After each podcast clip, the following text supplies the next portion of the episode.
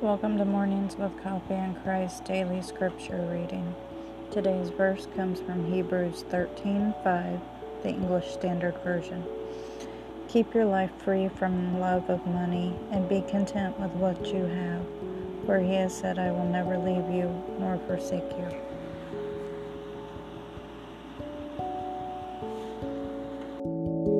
you.